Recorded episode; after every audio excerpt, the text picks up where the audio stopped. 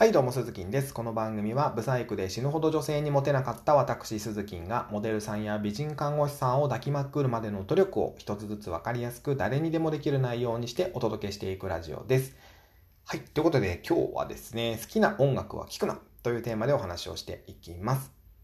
えー、初対面の、例えばね、初対面の女性とドライブデートをするときに、えー、あなたは一体どんな曲をかけますかという質問をちょっと投げかけさせていただきたいと思います。おしゃれな洋楽なのか、流行りのポップスなのか、はたまた自分が好きなアーティストなのか、えー、正解はですね、彼女が好きな曲ですね。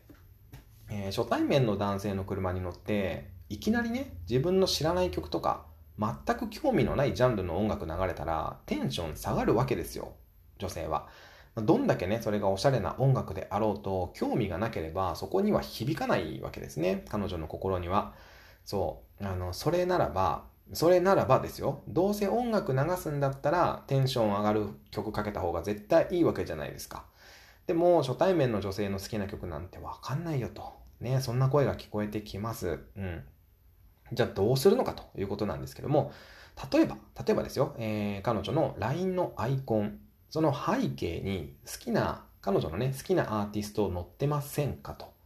えー、はたまた エスエヌエス、えー、インスタだったり、Facebook だったり、Twitter だったりね、えー、好きなアーティストのライブ参戦の投稿とかありませんかと。えー、ライン もね、エスエヌエス も知らないって場合は、メッセージのやり取りの中で自然に探っていくっていう方法になっていくんですけども、えーまあ、例えば普段どんな音楽聴いてるのとか、今ハマってる音楽あるとか、まあそれもできない場合はもう直接聴いちゃった方がいいと思います。好きな音楽あるって、うん、で車でね、彼女が不快になる音楽を流すよりも直接聴いちゃった方がひゃくばい増しなんじゃないかなと僕は思いますよ。あなたがどんな音楽が好きだとか、こんな音楽を聴いてほしいとか、そんなの全く関係ないんですよ。うんつまりは相手が心地よくなる環境をいかに作れるか、えー、それだけだと思います。